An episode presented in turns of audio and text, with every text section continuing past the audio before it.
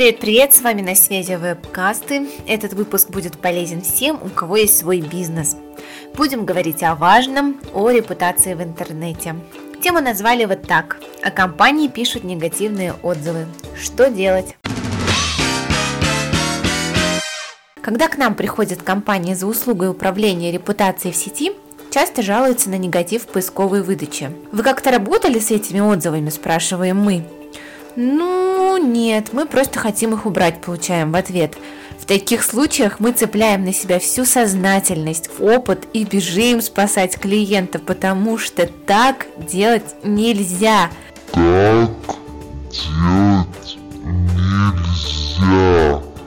Вы потратите очень много денег на удаление, проблема останется, а отзывы вернутся. Начнется пробежка по кругу, которая не остановится, пока у вас не закончатся деньги. Как же правильно? Начать с анализа. Оцените компетентность слов автора. Возможно, негатив вообще к вам не имеет отношения, а может быть, указывает на вашу проблему, о которой вы не знали. Подробнее об этом расскажет менеджер отдела управления репутацией в сети Тимур Мурсалимов. Передаю слово ему.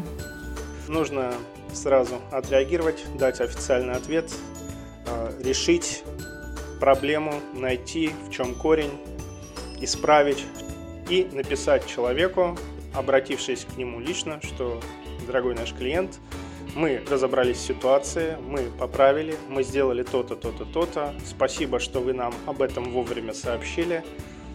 И таким образом, таким ответом мы, во-первых, расположим к себе клиента, и последующие клиенты, которые увидят, поймут, что в этой компании готовы решать вопросы, несмотря ни на что, то есть к ним будет хорошее человеческое отношение, и это тоже будет плюсом в карму, во-первых, и они поймут, что здесь действительно люди работают, стараются. То есть важно не удалять этот отзыв, а выйти на контакт с его автором.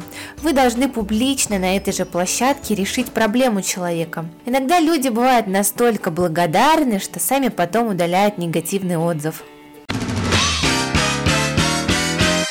Если есть проблема на вашей стороне, надо признаться, собрать в кулак всю гордость и написать: «Да, виноваты, просим прощения, такого больше не повторится», а потом пойти в офис и решить эту проблему раз и навсегда, чтобы таких отзывов больше никогда не получать. Не бойтесь быть искренними и человечными. Люди, наоборот, любят такие компании.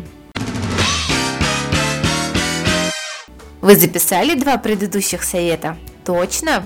Тогда перейдем к третьему. Опустите негативные отзывы вниз, дополнив площадку положительными. Только не пишите сами, не придумывайте. Ложь и выдумку люди почувствуют сразу. Напишите реальным клиентам, соберите у них обратную связь, составьте отзывы, согласуйте с ними и теперь выкладывайте. Да, сложно, но эффективно. Главное, не выгружайте все отзывы в один день, составьте специальный график. Во-первых, нужно соблюдать меру. Во-вторых, нужно знать особенности каждой площадки, на которой вы их публикуете.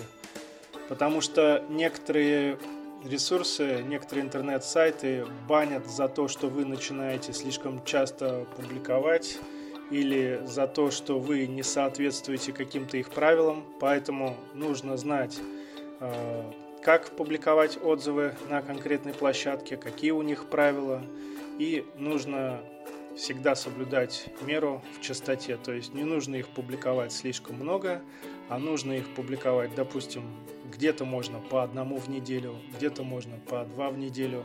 Вот. За этим нужно обязательно следить, и такой подход, он принесет плюсы в карму, да, прибыль будет. В этом выпуске мы поделились с вами несколькими способами борьбы с негативными отзывами.